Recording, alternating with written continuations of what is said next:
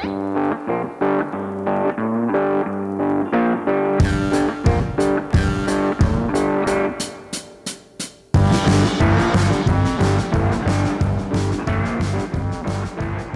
and welcome to Reasoning Through the Bible. My name's Glenn and, and this is Steve. And today we're going to talk about the Sabbath and what God thinks of the Sabbath and how it applies to us. And there's so there's there's a lot in the scriptures about Sabbath keeping, and we're going to learn about the implications of that. Uh, before we get to that, there's one little section about Moses and the, his shining face. So, if our guest, if you have your Bible, turn to Exodus, and we're starting at the end of chapter 34, starting at verse 29. And this is where, again, it's it's this interesting passage where Moses' face is shining. So, Steve, can you read from verse 29 down to 35? It came about when Moses was coming down from Mount Sinai and the two tablets of the testimony were in Moses' hand as he was coming down from the mountain, that Moses did not know that the skin of his face shone because of his speaking with him. So when Aaron and all the sons of Israel saw Moses, behold, the skin of his face shone, and they were afraid to come near him. Then Moses called to them, and Aaron and all the rulers of the congregation returned to him, and Moses spoke to them. Afterward, all the sons of Israel came near, and he commanded them to do everything that the Lord had spoken to him on Mount Sinai. When Moses had finished speaking with them, he put a veil over his face. But whenever Moses went in before the Lord to speak with him, he would take off the veil until he came out. And whenever he came out and spoke to the sons of Israel what he had been commanded, the sons of Israel would see the face of Moses, that the skin of Moses' face shone. So Moses would replace the veil over his face until he went in to speak with him. Moses goes into the tent of meeting. And again, this is not the formal tabernacle that hadn't been built yet. They had a tent that was the one where, until the tabernacle was built, that's where God met with them. So Moses would go to the tent and he didn't realize his face was shining. People would notice his face and pay attention to Moses instead of paying attention to God, Moses put this this veil over his face after he came out, it says. But when he went in to talk with God, he he would lift the veil. That was, again, so that people wouldn't focus so much on Moses' face, but would instead focus where they should be, which was on God. With that, Steve, they got distracted by the shining. They got distracted by the shining. And I submit that we can get distracted by shining things and things that may be some glorious secondary aspect of God instead of focusing our attention on God Himself. We once again see Moses focusing the people back on God. It's something that we can take to heart that as there's people that might try to distract us by putting the emphasis on them and that's just exactly what you see. They end up putting the glory on them and not really focusing the glory on God. That's a key sign to look out for for people that are doing that. Moses always does things to focus the people back on God. And we've, we've seen he's actually gone and interceded for them two or three times. So don't be fooled by the shiny things. Always look to see not just what the people are putting on themselves, but compare it to where they putting the glory on. Are they putting the glory to themselves or are they also putting the glory or really putting the glory back on God? That's something to be key with when we see people that are trying to be a shiny object to take our focus off of God. I, I think about the exact same thing. People today look for shining things instead of the Lord God. God does miracles. And I, I believe that. And I, th- I think he still does miracles. I just don't believe in gifts of miracle working that happen at 7:30 on Saturday night that's predictable by some guy whose name's on the front of the sign. Those are the type of things that where I think people really get their eye off of where it needs to be is they get so focused on the miracles instead of the miracle worker. And my friend, don't focus on the miracles. Focus on the miracle worker, which is the Lord God. He's the one that we need to focus on and not all the all the shining miracle things. This is exactly what was happening here. And it speaks of this event a couple of times over in the New Testament. Second Corinthians 3 tells that Moses' face would slowly stop shining and people would notice, hey, the, the glow's reducing. He wore the veil so people wouldn't pay so much attention to that instead of the Lord God. Moses would put the veil over his face so people wouldn't see the glory fading away. And it was just because, again, Moses was getting them to focus on the Lord God. Second Corinthians says Israel's mind is veiled. These passages in the New Testament that talk about Israel's mind being veiled, but when they turn to the Lord, the veil is lifted. This is the analogy. This is the event. So there's even more of these passages in the New Testament. We really don't get the full meaning without understanding these Old Testament passages. And I would also finish this chapter with this, Steve. If people are around God, can you see it in them? Do they glow? Maybe not a physical glow, but can you tell from somebody? Do they have an attitude about them, a, a glow in their personality that you can tell? Yeah, the attitude and personality and their demeanor are all ways, and as well as the advice that they might give or the characteristics that they might have. I do believe that you can tell somebody that is really getting close to God and having a close relationship with God. So let's go ahead and move on to the next chapter, chapter 35. In the first three or four verses here, talk about the Sabbath day. And we want to stop here for a second and, and spend a little bit of time on the Sabbath day. This section in Exodus 35 is the fourth time in Exodus that it talks about the Sabbath. He repeats these commands at least five more times in Leviticus and one time after that in Deuteronomy. You add all that up, it's at least 10 times in the Pentateuch that God commands Israel to keep the Sabbath. 10 times. If he says it four times in Exodus, five more times in Leviticus and once in Deuteronomy. Is he trying to make a point here? There's a point of all this. So let, us read the verses and then we can talk about it. Steve, if you could read the first three verses of Exodus chapter 35. Then Moses assembled all the congregation of the sons of Israel and said to them, These are the things that the Lord has commanded you to do. For six days' work may be done, but on the seventh day you shall have a holy day, a Sabbath of complete rest to the Lord. Whoever does any work on it shall be put to death. You shall not kindle a fire in any of your dwellings on the Sabbath day. So, Steve, is God serious about keeping the Sabbath? He is, as we've mentioned on the other times. And at the beginning of this session, I kiddingly said, well, well, this is like the 14th time or 15th time that we talked about it. Do we have to go through it again?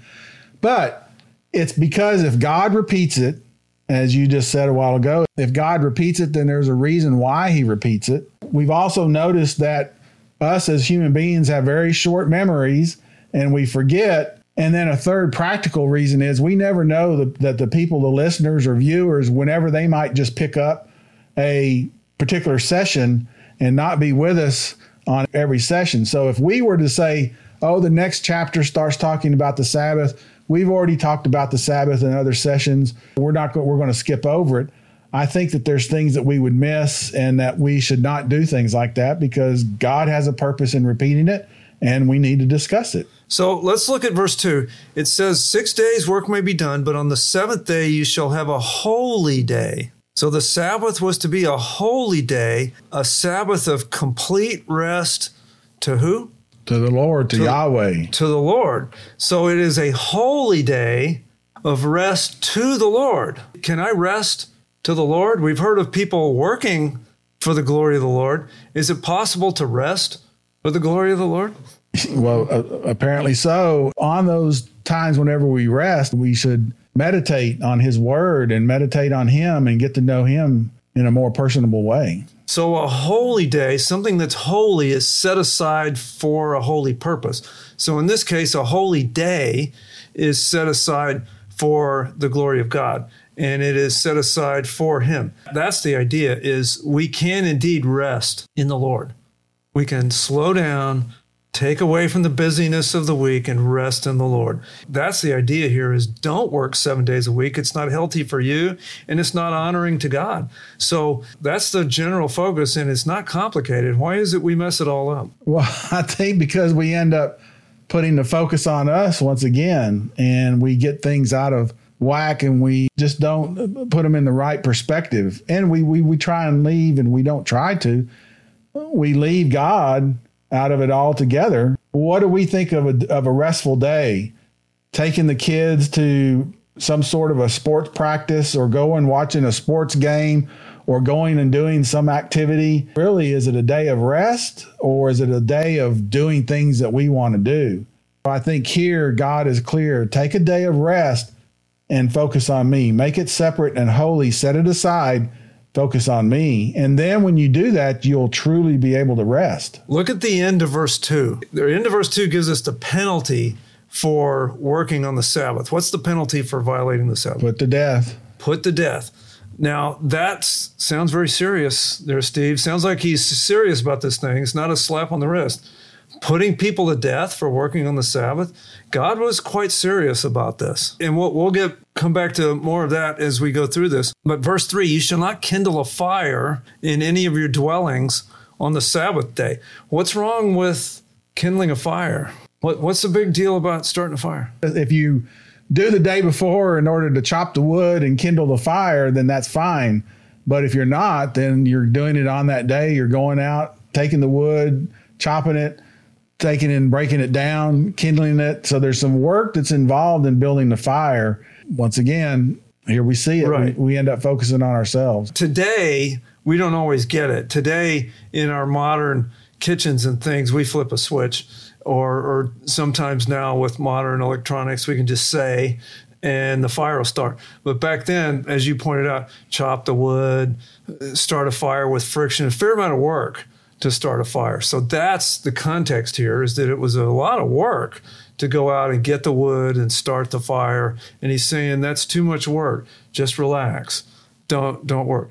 Let, let's take this over into our day. So he's saying no work. If you do work on the Sabbath, you're going to get killed. What would happen in our day, in our modern times, if we passed a national law that was exactly like this one. What would happen in our in, in our world today if we said nobody can work? Uh, no, no, no starting of any fires, no nothing. Well, this would be, I submit, complete disaster. Simply because that means the police can't work, firefighters can't work. You know, if if if a random lightning bolt catches one house on fire, we just have to sit there and let it burn down the whole neighborhood because the fire department can't work. None of us can put it out. We need water and electricity. There's people that depend on electrical appliances. Electricity is fire. There's people that die without electricity today. So it's just not practical in our day to have these exact same laws. W- wouldn't you agree? Well, yeah. And also, our society has gotten to a point where crime is rampant and everywhere and we have a lot of people that wouldn't observe it. The criminals wouldn't observe it. They'd be out working all all the time because they know that the police and the other entities aren't working and they'd be able to do whatever they want to. So go back to the death penalty thing. Where does that come into play over in the new testament? One of the primary motivations for the jewish leaders was to catch a very important person in the gospels working what what what does that come into play? There are several different places whenever Jesus does things. He heals on the Sabbath. Him and his disciples are walking through the grain fields, picking heads of the grain and eating them. And the Pharisees call him about it. And you'll see in the in the New Testament they pointed out that these things took place on the Sabbath. And that's the background. They're trying to catch him working on the Sabbath because of this death penalty. And and look, we know that they were trying to find a reason to kill Jesus because it tells us at a couple of points that they went off and they conspired to try and figure out a way that they could to could actually arrest him and put him to death. So this was one way. This is one of their tactics let's try and find him working on the Sabbath so that we can impose this death penalty on him. So that's the motivation of a lot of the Gospels that you don't really get unless you've studied the Old Testament law. It fills in a lot of the gaps. So the Sanhedrin, which was the Jewish government, the leadership council, had, of course, decided, along with the traditions of the rabbis and the teachings of the rabbis, they had set up a whole set of traditions. What we just read was pretty much it. Yes, God repeated, don't do any work. But of course, people being people, what constitutes work? Well, there's a whole series of discussions amongst the rabbis. Let me just go through a few of these to try to get an idea of how far this went. So, one of the things you couldn't do on the Sabbath is carry your tools. You can't carry your tools because that's considered work. Not only use the tool, you can't even carry the tool. Okay, so if you can't carry a tool, that means you can't carry any tool, which means a tailor can't carry a sewing needle. And legitimately, they got into discussions about this. And there's discussions amongst the rabbis that if the tailor sticks the sewing needle in his clothes by accident and carries it around by accident, well, that's okay as long as he takes it out as soon as he notices it. But if he just says, you know, I think I'm going to carry my needle today, then he's guilty of working on the Sabbath and is deserving of death. Placing an object in someone's hand is work. Whereas if I hold it out and you take it out of my hand, then you worked and I didn't. So placing an object in somebody's hand, writing, drawing, or using a rubber stamp, this this is work. Washing or sewing or tying or untying anything. Can't tie your shoes on the Sabbath if you're back in those days. So modern day Sabbath keepers still carry this on. There's modern day Sabbath keepers that will not turn on the stove on the Sabbath because that's lighting a fire. Forget about it's not chopping wood and friction, rub two sticks together. No, it's just you know punch the button. That's starting a fire. So they'll turn on the stove before sundown Friday and leave it going on low. Or here's the extent because I was doing research on this this way, Steve. Erasing is considered work. So you can tear open a package to get the food out. This is today. These are modern day Sabbath keepers. You can tear open the package to get the food out. That's not considered work. But if you tear the wording on the package when you're opening it, you've just erased something, and that's considered work. So I submit to you the same exact legalism that was going on in Jesus' day is still there today. And the mindset is if you break one law, then you've broken all of the law. And of course, these are extensions to the ridiculous extreme of your pointing out of keeping this law. One of my favorite is is that apparently walking wasn't working and you could walk, but they did put a restriction on how far they could walk uh, from their home. So what they would do is, in order to prepare the day before, they would put maybe some household items so far from their home and hang it in a tree or put it there at the tree so that then they could extend their walk another a distance beyond where those household items were because where those household items were that technically was part of their house. You just see all this what we would think and what we see as ridiculousness that was put into this. So in one way they went to this extreme in order to worship god and honor god but then in other ways, they just completely abandon God. It's just really interesting when you go through all these books and see the different things that they did. So Jesus deals with this in the gospels. He says this quote the sabbath was made for man and not man for the sabbath in mark 2.27 so what do you think he meant by that? What does he mean when he says the sabbath was made for us and not us for the sabbath what's he talking about well, I think he, he's saying is that, that God provided this time of rest so that we would rest, number one, but we would also meditate. And I don't mean sit with your legs cross legged and go into a transcendental state. That's not what I mean by meditation. I mean pondering God, understand who God is, and think about Him. Because we saw in other passages the Sabbath was clearly associated with creation and God creating the, the, the world and all creation. So it was uh, there to as a part of honoring God, Yahweh, as all the creator. It's there for us, our purpose for us to be able to rest and honor God, think about God, who He is, and what He's done. It's not the other way for man to be able to, to go to the extreme of what they were doing to try and keep people from not doing quote unquote work. In John chapter 5, Jesus heals the man at the pool of Bethesda. And he had been lame for 38 years, the text says. And Jesus told him, Rise, take up your bed and walk. Well, the bed was a, was a mat that he could roll up and tuck under his arm. When the Jews see this man, and they said, Who said to you, you take up your bed and walk? Well, they, they said, What are you doing walking? And this is somebody that they had seen at this pool because he was there quite often. The, the text is clear that he was there looking for the stirring of the water so that he might be healed because that was what they thought they had seen sometimes. So this was a man that at least some of them knew. And their first thought is, hey, wait a minute, what are you doing walking with your mat? Their first their first thought wasn't was, hey, wait a minute, aren't you the guy that's been sitting outside and and has been did you get healed? No. Their first thought is, what are you doing walking with the mat? It's the Sabbath this man, his life was entirely changed. I mean, this was a manual labor society. He could work now, he could provide for his family. It, it just, everything changed. And the first thing they're worried about is who told you to carry that? And it, again, it's something you could tuck under your arm and, and carry around. That shows the degree why Jesus would say the Sabbath is not supposed to be this burden that's laborious to us of having to do all these rules. Just relax and worship God. That's what he's saying. The Jews were trying to kill him because of that. And in John 7 23, Jesus points out that the Jews would circumcise babies on the Sabbath because remember, they were supposed to circumcise the baby on the eighth day.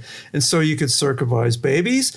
And he says, quote, if a man receives circumcision on the Sabbath so that the law of Moses will not be broken, you're angry with me because I made an entire man well on the Sabbath? That was his point is we shouldn't get into these arm wrestling matches over what constitutes work and and I mean tearing packages and carrying needles and and and this is just this is just carrying it to a ridiculous extent. Matthew 12 he heals a man in a synagogue on the Sabbath. And the Jews were already setting a trap for him.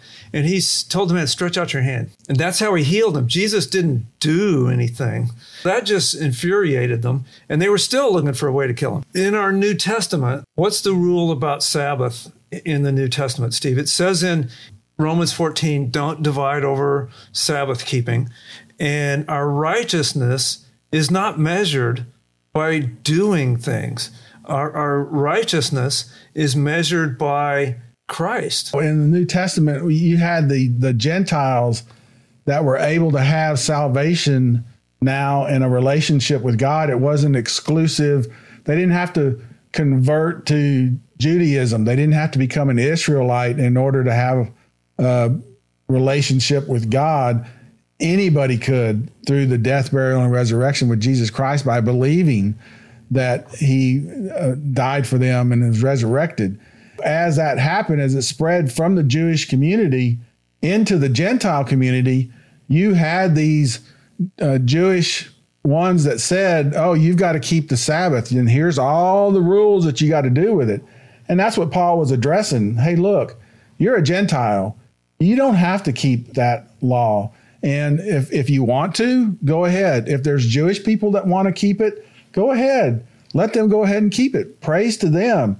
If you want to do it, praise to them. But if you don't have to, and if they don't do it, then praise to them. Don't be a nitpicker and you're Gentiles. The law isn't imposed on you. So you don't need to worry about it. Romans 14 and Colossians 2:16 both say that we're not to judge people in the church age because of Sabbath keeping people want to keep the Sabbath, praise the Lord. If they don't want to keep the Sabbath, praise the Lord. I, have said this before on, on this study. My day job for most of my adult life was sitting at a, at a desk. And if I were to be forced to sit, all day on the Sabbath, it would have been bad for my body. It was relaxing for me to get up and do some physical things. It, it was very relaxing to me. It gave me a chance to have the energy to praise the Lord. We'll probably wrap up there for today. There's at least one more study in the book of Exodus. It's going to go a little bit quicker from here on out because it starts to repeat some of the commands. We've covered a lot in Exodus, and this is really great stuff. But we trust that you'll be back with us again as we continue to reason through the Bible. Thank you for watching and listening. May God bless you.